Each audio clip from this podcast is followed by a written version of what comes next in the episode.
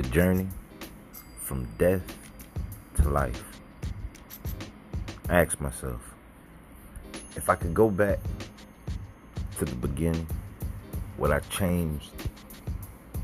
Would I change the things that I once did?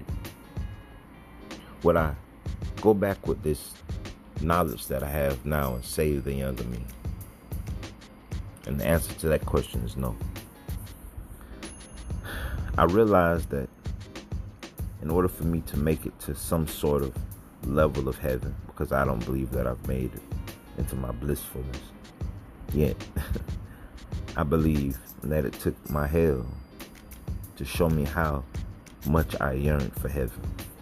On this segment, I want to talk about how it's the fire, it's the things in your past that the regrets that you've had the things that you probably turn your close your eyes and probably you know shake a little bit when you think about who you once were. And I believe that it's those moments that make you who you are now. Hey, you guys, let's dive deep in the segment.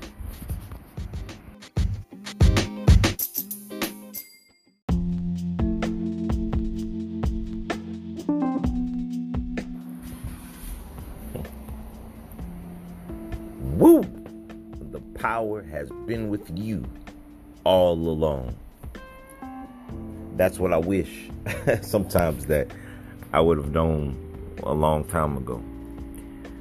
I want to start this journey from heaven to hell. It's, it's going to be in segments. Uh, I'm going to start this journey when I was younger. When I was young man, when I was very young, my grandmother placed me into a private Christian school.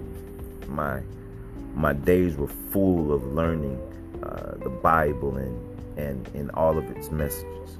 I uh, I was blessed.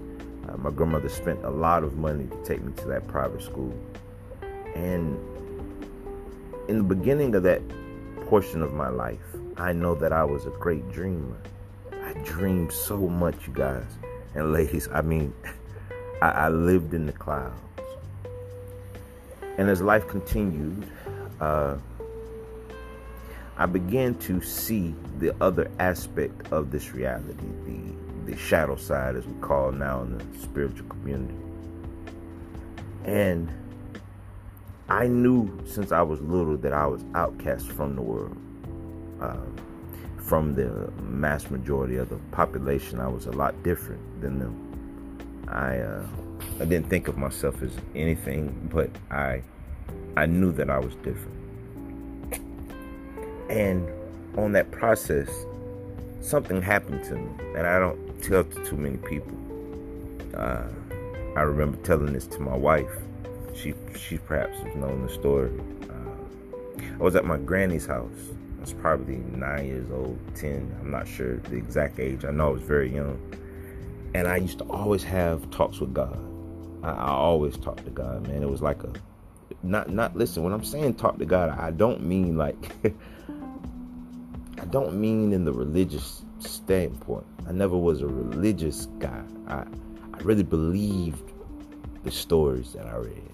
I felt them. I felt as if I was a character in the Bible. If I was David that picked the rock up and slayed Goliath. If I was actually Moses that dropped the staff into the into the sea and split it apart so that the uh, the, the, Hebrews could make it through slavery in Egypt.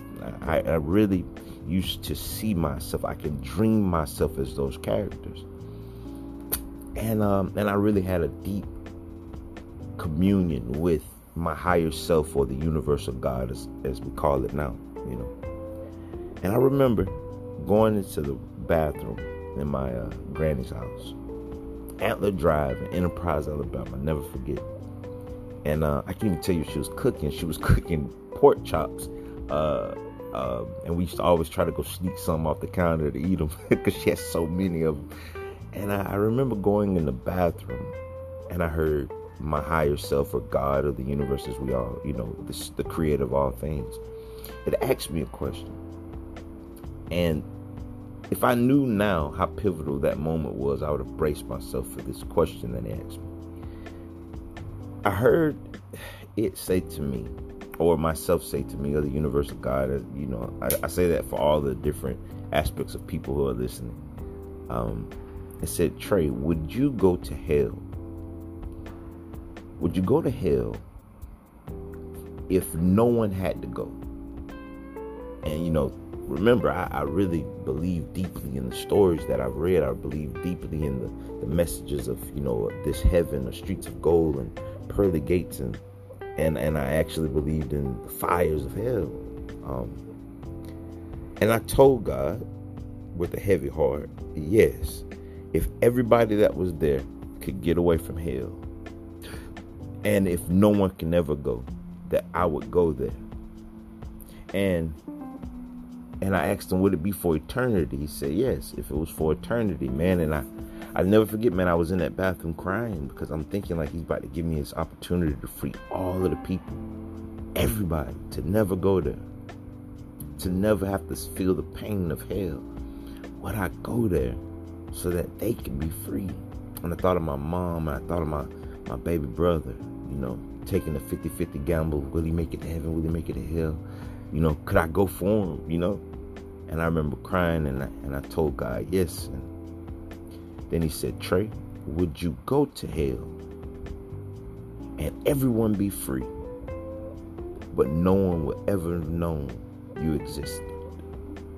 Would you do it if the entire world, Trai, everyone that you freed never knew that only you and you alone were in this place called hell for eternity for all of them? And I and I cried even heavier because I at least wanted people to know. Even as a child, I thought that. I, I, I think about this all the time. I, I at least wanted the people to know that I was doing this for them. And I cried even more in the bathroom. I think I remember somebody was knocking on the door to, tell me to come out the bathroom. I had to say, I'm using the bathroom, you know, because I was deep, deep, deep conversation with the Creator. And um, and I and I said no. I said yes. Excuse me. I said yes. I I would go. On that day, when I walked out of that bathroom, after wiping my eyes and making sure my eyes weren't red, so everybody asked me, "What's what you doing?" and called me weird again. You know, I. Uh, it seemed as if my communications to the Creator, I couldn't talk to Him no more.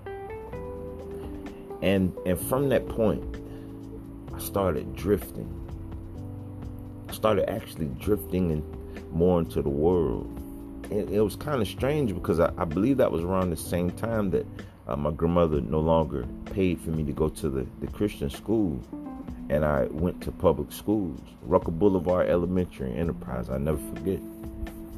And um, and I started catching myself slowly but surely losing that dream of believing that I could be David or Moses I started focusing on my family life, things that occurred to me in my life. Um, I started focusing my attention towards, you know, wanting to be more like the world, more like the kids at the school. They used to pick on me, call me the preacher boy when I was little. So if y'all listen to this, yeah, I do remember. Uh, I remember uh, a lot of my people from uh, Enterprise used to call me the preacher boy. I used to go around and quote Bible verses to people 24 7. I, I, said all of that, and I and I will finish this segment because um, I want to. I think I want to show the world my hell. I want to show them the process that I took. I'm not again. I'm not in heaven. I, I only thing that I can say is in heaven is my mind. Um, I, I don't. I don't stress or focus my attentions any longer on things of this world. Um, it's not my main focus anymore. And I, and I wanted to share my experience with other people. Um, I want I want to create within myself the best version of me. I want to be so bright that when I pass and when I die, that the world will still be able to learn something from my story. Not as if I'm significant, but I believe we all have a what I call a personal legend. Um, uh, it's a, it's when you dive deep into your spirit of the being of yourself in it. And you become so much of that being that the world around you has no choice but to shift. And I'm at this pivotal point now in my life, on my spiritual journey, that sometimes I say to myself, man, maybe if I would have done this earlier, I could have achieved my personal legend because my dreams, the dreams that create things that have never been seen before, I feel them fading from me. And and this story that I'm trying to express is perhaps more vital to me now, hopefully that I can begin back to dream, to dream because everything that you have in this reality, every new thing, every technological feat that you enjoy the car, the cell phone, the internet it all came from the dreams of man. From those dreams they created from their being. And I'm telling the story of heaven to hell because a lot of people are, have not even made it to the precipice or the beginning stages of heaven. And I can't, with good conscience, choose to sit back and act as if my father didn't smoke crack. I remember going in the home and, and our TVs being taken. I remember my jewelry being gone. I remember sitting in the penitentiary for robberies. I remember robbing people. I remember selling drugs, all types of drugs, to people that hurt them. That was my hell. And I spent the last 13 years of my life trying to forget that beginning portion of my life or the hell of my life. But like I said in the beginning, I believe that it's the hell that you go through that makes you strive for heaven.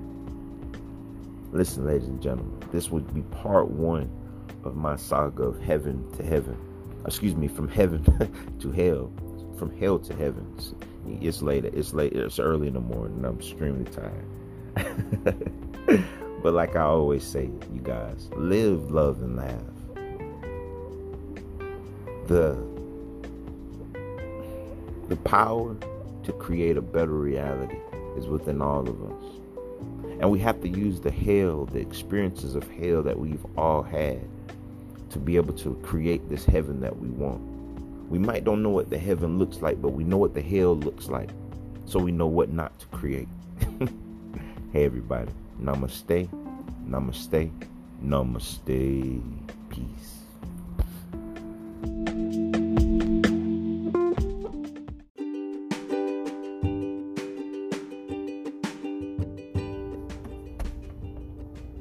Everybody, this is Trai Michael. And this is Starla Michael. And what we're wanting to do today is give you all the opportunity to be a blessing. Hey, we usually don't ask for the sponsorships, but right now we're really looking forward to to asking uh, our viewers, excuse me, our listeners to sponsor this channel. We really want to invest and be able to create our little studio and get us a little system in there so that we can make better podcasts and probably continue this on a regular basis.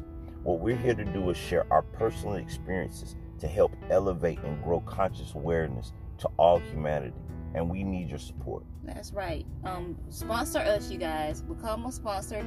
Give a little donation. Anything that can help us out. We really appreciate it. It'll help us um, be more consistent with the podcast so that we can all connect and get this information out there.